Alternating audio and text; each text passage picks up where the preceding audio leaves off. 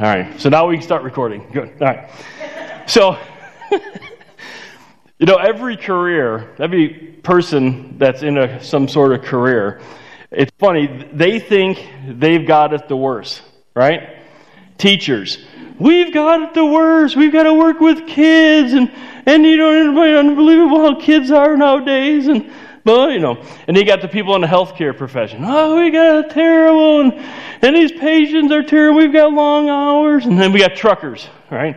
I hate the people driving those little cars and motorcycles cutting in and out. I have a friend who's a trucker. That's all I always hear about. It's kind of like, you know, just chill out a little bit about us driving and cutting you off. You got people in the trades, you know, trades people. Oh, I can't stand. They don't understand the architects, and the architects don't understand us, and you know, all that kind of stuff. Well, I'm here to tell you that nobody has it as hard as I have it. okay, so let me just let me just tell you, I'm the guy having to go through Ezekiel.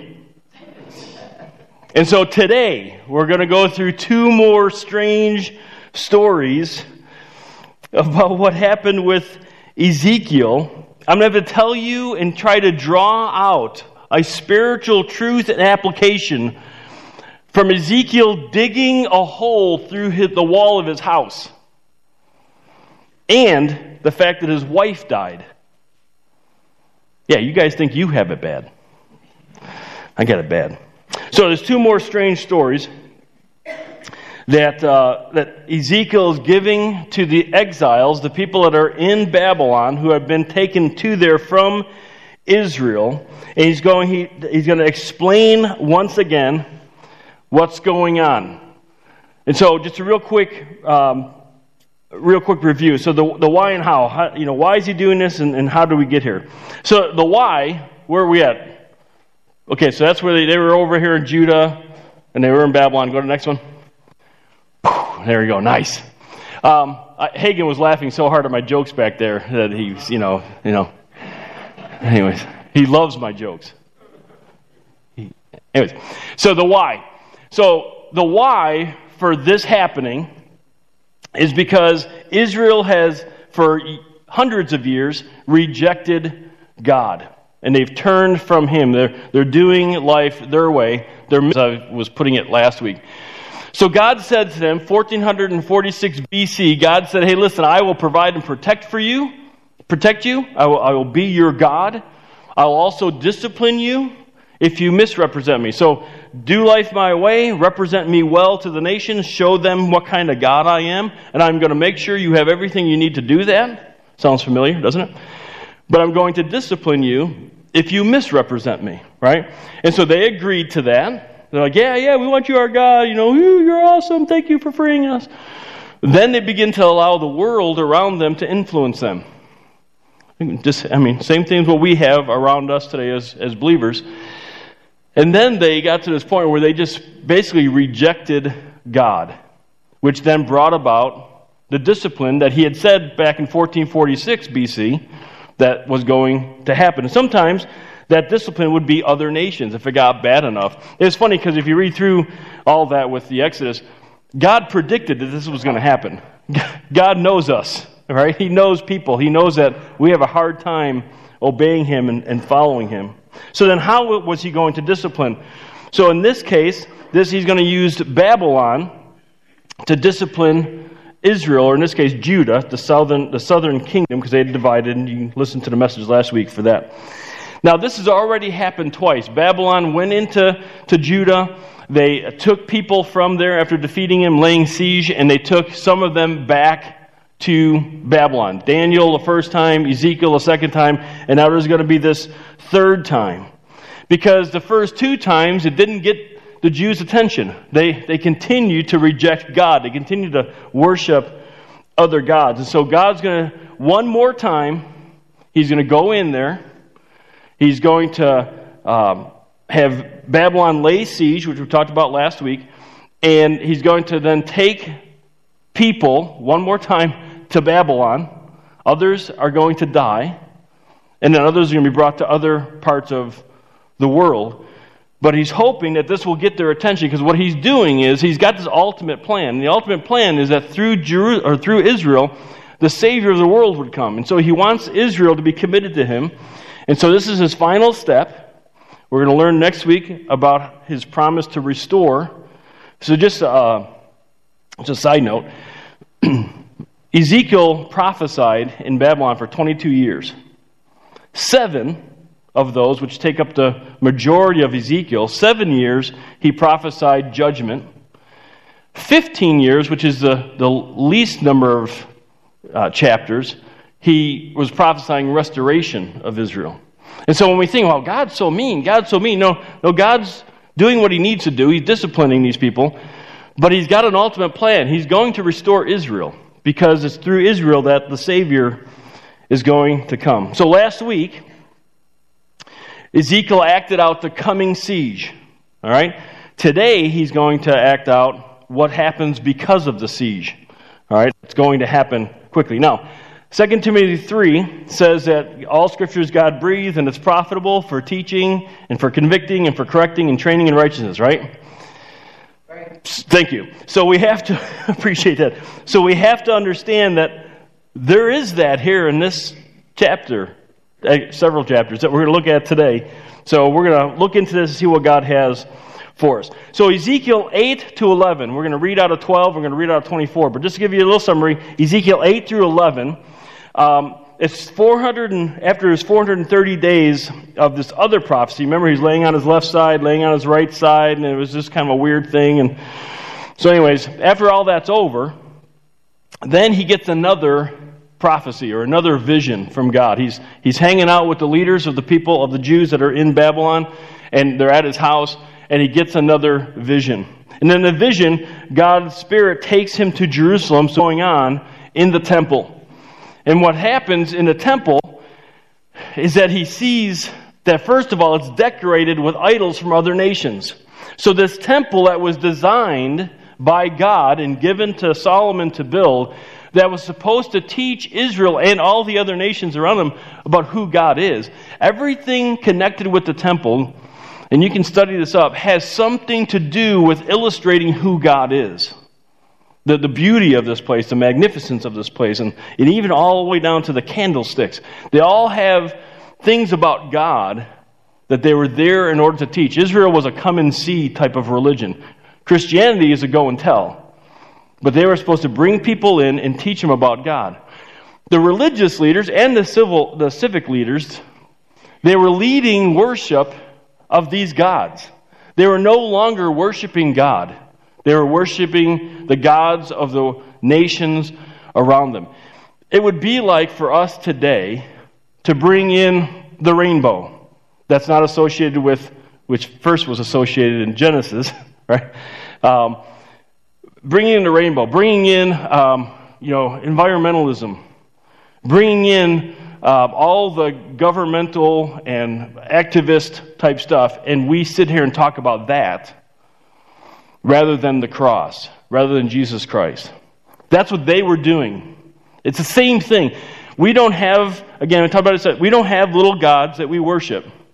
We have gods in our hearts things that the world tells us that we should think is important and we should run after. Israel, you know, they were looking at these little gods, but still, that God, false God, wrong God, not even a true God, that God said, hey, live life a certain way. And so they began to live life that way, which we'll talk about. The women he saw were crying to Tammuz, which Tammuz is a, the god of the harvest. So here's Israel in the middle of the siege looking for food. They're starving. We talked about this last week.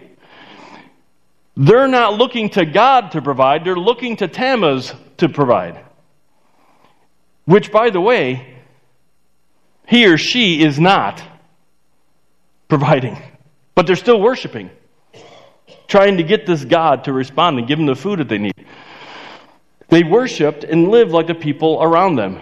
He says that they were violent. They, invo- they were involved in prostitution. They were sacrificing their children. Israel. They misrepresented God, and it made it look like He approved. That's the big thing here. That's not the God that they worshiped. That's not the God that we worship. But it was what they were telling the other nations around yeah, our God is like your God. No. And today, our God is not like the gods of this world and what the world tells us. So, just like some Christians today choose to reject what God says and they chase after the gods of this world and they rationalize it and they give reasons why they should do that and they end up sacrificing their lives they end up sacrificing the children's lives and i don't mean necessarily sacrificing them but they get that they they show the kids by how they live life what's more important than God. You know, money is more important. We got to work, work, work, work, work, work, work, work. We don't take a break. We don't worship God on Sunday. We don't, you know, we have a gift called the Sabbath that we're supposed we're not we're not commanded to take, but it's a gift for us to take. And, and so we chase money or we chase prestige. We chase the next promotion, and our kids are learning that. And when we can't understand that, and when we continue to live that way, our kids learn that. Whether we think they are or not, they are learning that, and we are sacrificing our kids to what the world says. Anyways, wasn't even part of my notes.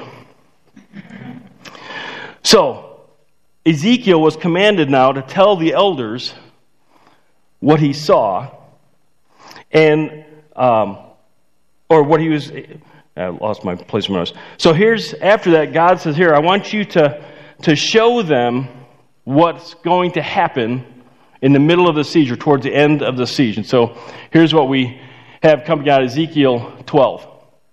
And the word of the Lord came to me, saying, Son of man, you live in the midst of the rebellious house, who have eyes to see but do not see, have ears to hear, but do not hear. In other words, they're spiritually blind and deaf. They're choosing not to understand, for they are a rebellious house. So, a person who is refusing to listen to what God has to say and to see what God is saying, God's telling us today that's a rebellious heart. That's somebody who has a hardened heart. Whether they call themselves a believer or not, is still saying they have a hardened heart. Anyways, therefore, Son of Man, prepare for yourself baggage for exile, and go into exile by day in their sight, even go into exile from your place to another place in their sight. It's always in their sight. He wants them to see what Ezekiel is doing. Perhaps, doubtful, they will understand, though, they are a rebellious house. Bring your baggage out by day in their sight as baggage for exile. Then you will go out at evening in their sight as those going into exile. Dig a hole through the wall in their sight and go through it. And so he to do all this, he was supposed to dig a hole in his wall and go through that in and out. And we don't know how long this was for, but so load the baggage on your shoulder in their sight, getting the point, and carry it out in the dark. You shall cover your face so you cannot see the land, for I have set you as a sign to the house of Israel. So God was going to use Ezekiel and his entire life as a sign, as a hey, wake up, Israel, Jewish people. This is what's happening to your people back in Judah, and that's why you're here in exile. And Ezekiel's the one, his life is showing this. Next, I did so as I had been commanded. By day, I brought out my baggage like the baggage of an exile. Then in the evening, I dug through the wall with my hands. I went out in the dark and I carried the baggage on my shoulder in their sight. Again, we don't know how long, how many days he did this. In the morning, the, son of the, uh, the, the word of the Lord came to me, saying, Son of man, has not the house of Israel, the rebellious house, said to you, What are you doing? Say to them, Thus saith the Lord God. This burden concerns the prince in Jerusalem, which is King Zedekiah. He wasn't a real king, he was under the king of Babylon, so therefore prince, as well as the house of Israel who are in it. Say, I, speaking of Ezekiel, am assigned to you. As I have done, so it will be done to them. They will go into exile, into captivity. The prince who is among them will load his baggage on his shoulder in the dark and go out. They will dig a hole through the wall to bring it out. He will cover his face so he can not see the land with his eyes. So he's going to escape through the hole. He's try to. I, speaking again, God speaking, will also spread my net over him, and he will be caught in my snare. Now, God's saying, I'm going to use Babylon to accomplish this. But God's the one in control. He's in sovereign control, even of a, a country that's not worshiping him. And I will bring him to Babylon in the land of the Chaldeans, yet he will not see it. We find out that King Nebuchadnezzar had him blinded. He killed his sons first, and then blinded him. The last thing he saw was the death of his sons. Though he will die there, he's going to end up dying in Babylon. I will scatter to every wind all who are around him, his helpers and all of his troops, and I will draw out a sword after them. So he's going to have them killed, even though they, they've escaped, but he's going to catch them. So they will know that I am the Lord. Key phrase throughout Ezekiel. When I scatter them among the nations and spread them among the countries. But I will spare a few of them from the sword, the famine, and the pestilence, or the plague, that they may tell all their abominations among the nations where they go, and may know that I am the Lord. So some of them are going to actually survive, but they're going to be spread around the world, and their responsibility is to let everybody know I'm here because God put me here. so they may know that He is the Lord. And so Ezekiel's supposed to act out what happened to Zedekiah during the siege. It gets bad. And so Zedekiah and his guys, they all dig a hole and they're going to go through. They're going to try to escape at night. He eventually gets caught. As I said, his sons are killed. The last thing he sees, because then he's blinded and he's taken back to Babylon. And then all of this that he is predicting, because it hasn't happened yet, all of this is going to happen, and it all does come true. All of it is done so that they may know that the Lord is God, or that God is the Lord. He says it in different ways. And now, what, what's the word Lord mean? Well, it's the Hebrew word Yahweh. It's, it's the personal name that Israel is able to call God. It means the self existing one. In other words, He's always existed. He is the one true God. There are no other gods. People may worship other things, but they are not gods. Only God is God. He is the infinite one. So from Ezekiel 13 then through 24, Ezekiel tells these in exile that, the, that there's a certainty in this judgment. It is coming. You may think, he even talks to me, you guys are thinking that this is not a true prophecy. We know in Jerusalem at the time, there was false prophets telling King Zedekiah, this is not going to happen. God's going to bless you. Jeremiah's over there going, not true, not true. Which way, by the way, Jeremiah, he confirms all that Ezekiel said is going to happen. Jeremiah confirms it. And so 13 to 24, there's a certainty of, of judgment. It talks about God's righteousness in judging Israel because they've sinned against him. And, and just as summary, look at the, the sin that that's happening in Israel. He, he gives us another summary. It um, has a little different, some different uh, details from before. First of all, as I was saying, they had prophets and prophetesses who, as God said, they are speaking from their own heart. It's their own words. They're saying it's from God, but it's their own words, it's their own thinking. We got, we got people speaking for God today all the time who are speaking from their heart. It's not God's word. They're not teaching God's word. And the same thing was happening. They were using witchcraft in order to accomplish what they wanted to accomplish. That's, that's satanic work. That's demons operating. They were involved in spiritual prostitution. He, he talks about Israel being this beautiful woman that was his wife. And then she decided to, to prostitute herself. So think about this. The next time you decide to sin, or if you're stuck struggling with a certain sin over and over and over again, let, let this kind of sit in your head. When you do that, ask yourself do I want to spiritually prostitute myself? Wouldn't that just kind of put a little cold rag over that situation? Because that's how God views it. We're the bride of Christ, followers of Christ, the church the body of Christ. We are the bride of Christ. And when we choose to do life our way, we are prostituting ourselves. I, some of you guys go, oh, Pastor, don't use it. Hey, God uses it. So it's okay for us to use And where else should we be talking about this kind of stuff? You know, but in a church. They defiled the Sabbaths. And what he means by that is they failed to worship God as he commanded because God said, listen, I want you to trust me six days of the week. And how you're going to show me that you trust me those six days of the week is that you're going to take the seventh day and you're not going to do any work. listen, they, they didn't work like we do today. They worked hard.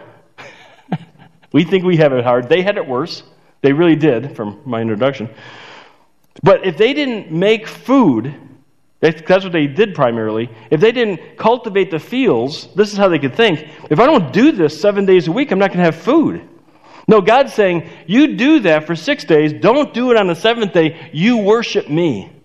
Take this day as an opportunity to worship me, to show your trust of me the other six days. If you do that, I'm going to provide for you. Do you trust me? Now, again, we're not commanded to take a Sabbath, but it, it's strongly suggested, if you want to put it that way, and it, it's considered a gift. It's a, it's a grace that God gives us to take that Sabbath. Well, they were failing to do that, and they were sacrificing their children to false gods.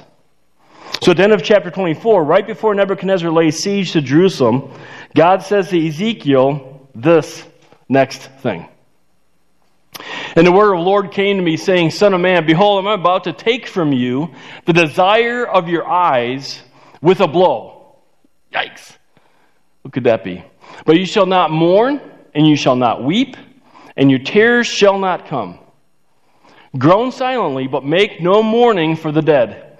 Bind on your turban, which he's supposed to actually put on sackcloth. But he's saying, no, no, put your turban on, dress up. And put your shoes on your feet, which normally, if you're mourning somebody, you take your sandals off. And do not cover your mustache and do not eat the bread of men, which normally you would receive food in from those who are trying to comfort you and you'd eat their food. And he's saying, no, you don't, if, if people bring you food, don't even eat it. So I, spe- so I spoke to the people in the morning, and in the evening, my wife died. And in the morning, I did what I was commanded. In other words, I did not mourn her death publicly. The people said to me, look what they ask. The people said to me, Will you not tell us what these things that, uh, what these things that you are doing mean for us? Nobody's going up to him, oh man, hey, I'm so sorry, Ezekiel, for, for your wife. Hey, how you do? They don't care. They want to know, what does it mean for us? Well, how does this, what happened to your wife, impact us? And I said to them, The word of the Lord came to me, saying, Speak to the house of Israel. Thus said the Lord God, Behold, I'm about to profane or defile and destroy my sanctuary, the pride of your power, the desire of your eyes, and the delight of your soul. And your sons and your daughters, whom you have left behind, will fall by the sword. Go ahead. You will do as I have done. You will not cover your mustache. You will not eat the bread of men. Your turbans will be on your heads and your shoes on your feet. You will not mourn. You will not weep, but you will rot away in your iniquities and you will groan to one another. Thus Ezekiel will be a sign to you. According to all that he has done, you will do. When it comes, then you will know that I am the Lord God. As for you, Son of Man, will it not be on the day when I take from them their stronghold, the joy of their pride, the desire of their eyes and the heart's delight, their sons and their daughters, that on that day he who escapes will come to you with information for your ear. So there's going to be someone who escapes and comes to, to Ezekiel saying, Hey, the destruction has happened. And that's going to happen actually six months later. Ezekiel 33 talks about that when it happens. On that day, the day the escapee shows up, your mouth will be open. Remember, he couldn't speak unless God told him to speak. So he opened, uh, your mouth will be open to him who escaped, and you will speak and be mute no longer. Thus you will be a sign to them, and they will know that I am the Lord. So, again, as I said earlier, for seven years, he could not speak unless God told him to say something. Once the destructions happen, God's wrath has been, um, you know, what do you want? Uh, what's the word? I just lost the word. Um, satisfied. That's a difficult word.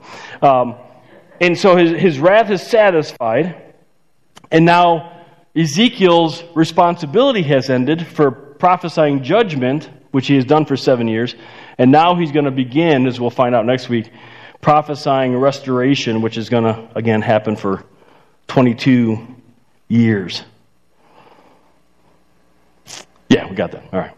So, again, these, the exiles don't care that Ezekiel's wife dies. They want to know what's, what's in this for me, what, what's happened, or what do we need to know about this. Now, It's stuff like this that makes Ezekiel a difficult book. We have to talk about the fact that God allowed Ezekiel's wife, who, from what he says, sounds like he's got a great relationship with his wife, to die because he wants to teach Israel something. Now, for all of us, we'd probably be sitting here going, that does not sound fair at all. right? Again, makes Ezekiel difficult to teach. And if I might say, if, if you're a new believer uh, or a person who's been a believer for a while but you haven't really studied out Scripture, probably not the first book you want to start reading, okay? Because you're going to be going, why is he doing this? So, what Ezekiel's wife was to him, his point is, what Ezekiel's wife was to him, the temple is to God and to the Jews. So God called the temple my sanctuary. He's calling it my sanctuary. It was a special place for God. It was the place where God, His presence, resided on earth. Today, God's presence resides in us as believers, each individual. We are the temple, as Paul called us. Back then, His presence resided in this building. It's where He met with His people. It's where He was taught about by the priest, well, supposedly by the priests. That's where worship happens, where he connected with his people. It was to teach the Jews and the Gentiles about who God was. The Jews were supposed to reach the Gentiles for God. Now, again, the Jews thought the Gentiles were dogs. That's why they call them Gentiles. That's what that means, wild dogs. And they wanted nothing to do with them, so they obviously were diso- disobedient. But now that very temple that where they were supposed to meet and learn about God had been turned over to the gods of the nations around them. And God's saying, listen, though it's precious to me, I'm going to destroy it. I'm going to tear it down. He says to you, Jews, it's the, the pride of the people's power. It's the desire of your eyes, the delight of your soul. See, they were proud of that temple because they built the temple. It's a magnificent building that we built, isn't it? Now, Solomon had it built and the people worked on it. And so they were saying, it's our, it's our pride. It's magnificent. There's no bigger, better, more beautiful temple in all the nations. And they are very proud of that. Now, here's some strange theology. Talking about strange stories, here's some strange theology.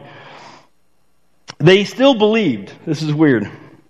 In fact, if you look through these, these different things, the desire of the eyes, um, the, the delight of your soul, the fact that they loved to sit and look at it, they, they longed to be back in seeing it and being a part of it. Though they've rejected God, they had this strange theology that said, as long as the temple exists, that means we're going to get to go back into the land. Isn't that weird? I mean, did they not read the Old Testament that they had? Did they not hear what God said? Did not read what Moses had written down about this contract? Their trust and security wasn't in God, it was in the temple, it was in a building. And they, well, certainly we'll go back as long as the temple's built. No, you don't even worship God. Why are you thinking the temple is going to bring you back? So sadly, the, the temple became what the people worship, not God. And so God was going to take down that temple. He was going to destroy it. He was going to destroy the city. And sadly, a bunch of the people. And so the temple of Jerusalem, the people would be destroyed. And as Ezekiel was not able to mourn the death of his wife, these people were not able to mourn the destruction of the temple, the thing that was so precious to them. And there's three reasons why that they weren't able to do that or supposed to do that. First of all, it was too late to mourn. They should have been mourning their sin earlier. They should have repented and gone back to God earlier, but they chose not to. And so God's saying, listen, it's no use mourning now. You should have done that before. Secondly, kind of interesting, the law did not allow for the Jewish people to mourn somebody who was justly executed. So if somebody had committed a sin, broken a law, that would cause them to have to have their life forfeited, executed, you couldn't mourn that person. And God's like, every one of these people who are dying, it's just. They have broken my laws. They have sinned against me. And so you can't mourn them. And the third one is, is because the Jews in Judah were going to be marched right away to Babylon. There's no time to mourn. They had to have their traveling shoes on. They had to be dressed for the trip. And there wasn't going to be any, any food given to them. And so it has this idea that you guys, they're going to be marched to Babylon quickly. And then he, he confirms this. He ends this section with his confirmation that the destruction happens. Um, so, again, six months later, Ezekiel 33, the escapee shows up. Hey, this has happened. The destruction has happened suddenly. Now Ezekiel can speak of his own. He doesn't have to speak just when God tells him to. His ministry shifts. Like I said, we'll talk about that next week as it is this restoration. We're going to talk about the dry bones. Everybody loves to know about the dry bones. We sing about the dry bones, and most people don't even know what we're talking about when we're singing about it. We're going to talk about that next week. So, what can we take away from these two events? 70 times in the book of Ezekiel, the reference is made. God says this statement, changes it up a little bit here and there, but basically this I am doing these things so that they may know that I am the Lord. 70 times he says this. So I think he's trying to get a point across to Israel. And I think it's also the point that we need to understand today. And so the first one is this God is God. You are not. I think that's how we should read that. As I'm reading Ezekiel, as you're reading Ezekiel, we should be hearing in our heads, you know what? God is God. I'm not God. If you were to read my journal, which you won't, but if you were, you would see that often during the week, as I'm writing out my prayer to God, first thing in the morning with my cup of coffee, and now I, eat a banana with that, just because I want to keep you guys updated on what I have when I'm in my. I'll, I'll, you know, Heavenly and Holy Father, come before you to worship you and to remind myself that you are God and I am not. And then I go on. I'll say that to God because I have to hear that. I have to know that because you know what's going to happen? As soon as I'm done, I close my Bible, I get up, I get over here to church. What happens? Harold's God again. it takes me about two or three minutes, and pretty soon I'm battling this. We were created for God's glory and purposes. Not your glory and purposes, not my glory and purposes. This life's not about me. It's not about me showing everybody how cool and how good I am. It's about God and who God is. Listen, this is a huge point because that phrase right there, God's glory and purposes, that is like true Christianese. Christians say this all the time. Christian give, Christians give this answer all the time. But if we would wake up every morning and we would review our day, we get done at the end of the day and we look back at our day and we ask ourselves, did I do everything for God's glory and God's purposes? We would find that we are wanting in that. We are not doing that. We like to say it, but we're not living it. Look what Isaiah says in the Old Testament. Everyone who is called by my name, this is God speaking, and whom I have created for my glory, whom I have formed, for even whom I have made. God has made us. You can argue whether that's talking to Israel and, or Gentiles or both, or you can believers or not believers, whatever. But if you're a believer here this morning, He's talking to you and He's created you and brought you into a relationship with Him for His glory. We've got to nail this, you guys. Because most of the frustration in our lives come because we keep trying to make it about us. It's not. Nothing about us is about us. It's all about God. From the very moment we get up, our relationship with our spouses, our relationship with our kids, our relationship with our jobs that He gives us, our homes that He gives us, the cars that we have, the, the yard that we mow, the plants that we take care of, the coworkers that we sit next to. I mean, whatever it is you deal with, for God's glory. What does glory mean? For God to reveal Himself, for you and me to represent Him as Israel was supposed to do. Look what Paul says. You, talking to the person who questions what, I'm, what God said, and I'm re- relating it to you, will say to me, uh, you will say to me then, why does he, speaking of God, still find fault? For who resists his will? On the contrary, who are you, O man, who answers back to God, the thing molded, talking about you and me, will not say to the molder, God, why did you make me like this, will it? Oh my word. We ask that question all the time. Then there's people in the world. There's some low hanging fruit here. I could just start bashing the world if I wanted to, but I'm not going to because how many people in this world are saying, uh oh, I was born wrong? But listen, Christians, we do it all the time. We wonder, yeah, ah, I think God made a mistake with who I am. He doesn't make mistakes. Or does not the potter have a right over the clay? Yes, he does. To make from the same lump one vessel for honorable use and another for common use. God can make a, a nice dinner plate, or he can make a chamber pot. My brother said, I'm actually a gallbladder. Nobody wants to see me. He said, What if God, although willing to demonstrate his wrath and to make his power known, endured with much patience vessels of wrath prepared for destruction?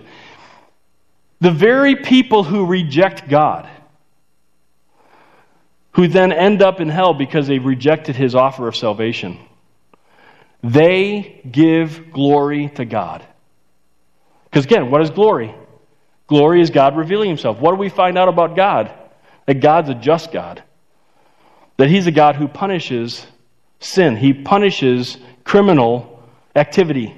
We love judges who punish criminal activity, right? Not that we have too many anymore. But that's the kind of judge we want, except when it comes to us. All right. And he did and he did so to make known the riches of his glory upon vessels of mercy. We who received his gift, when we look at that, we should be even more dedicated to him because of the mercy he's shown us, which he prepared beforehand for glory, even us whom he also called, not from among Jews only, but also from among Gentiles. Even those who reject God reveal his glory. And because of that, we who have received his mercy, who have received it for his glory, should be even more committed to his glory. So, going along with that, then the second thing is this God is working his eternal plan through you and me. So, salvation, eternity, that's, that's the goal here. He is bringing salvation and eternity with him in the new heaven and new earth. That's his goal. That's his plan. That's what he's been working all the way back in the Old Testament. This is what he's been working for, bringing Jesus Christ to the, to the world, us putting our faith in Jesus Christ, having our sins forgiven, a relationship with God, as the Holy Spirit in us, and we get to go to heaven one day. God used Israel to do that. God uses you and me to bring that same message today. Israel brought Jesus. Believers bring the message of Jesus. That's our responsibility. That's why you get up in the morning. That's why we're bringing glory to God. And so, who in your life are you looking to to influence for Christ? See, listen, if, if you're a believer here this morning, and you don't know that God saved you for His glory, for you to represent Him to others, and draw others to Him for salvation, then you have missed the point of you being saved. That's why He saved you, for His glory. Everything in your life is about Him. And like I said, if we would just get that, people who are discouraged and people who are depressed and people who are frustrated with the things that are going through and when they lose jobs or, or when things happen in their homes or when health issues come along, the things that cause us to go, oh, my world is falling apart. No, your world is not falling apart. God's got your world. It's, he's using it for His glory and for you to represent Christ. We've got to get that in our heads. Because you know what's going to happen? This week I can get a phone call or a text or an email or somebody's going to stop in. Harold, you wouldn't believe what's happened. My whole life is falling apart. And I'll be like, oh my word, did you just not listen on Sunday? God's got your world.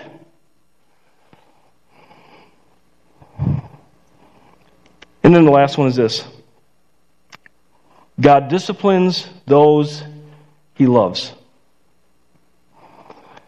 God disciplines those he loves. God allows difficulties into our lives because he loves us. Don't believe the lie that the world tells you that discipline of any kind is bad. Don't discipline your children, make, make them feel bad. Don't discipline school students and say, hey, your grade didn't match, didn't meet the requirements because we don't want you to feel bad. Discipline is good, discipline is needed. Discipline is what the Holy Spirit puts in us. When we feel badly about something, it's not us feeling badly, it's us feeling guilt, which is good for the sin that we're committing. Why? To draw us back to God. God's 100% committed to making you like Jesus. If you're not more like Jesus tomorrow than you are today, then you're not moving in the right direction. If a year from now you're not more like Jesus than you are today, you're not moving in the right direction. Being like Jesus is the best for you. God says so. And God knows everything perfectly. He'll use whatever it takes to make that happen. Now, I got to do one thing. Band, why don't you guys come on up? I told them, today we're going to actually have a closing song. We're going to be a little late, but that's fine. He'll use whatever it takes to make that happen because he loves you. Ezekiel's wife died. It was good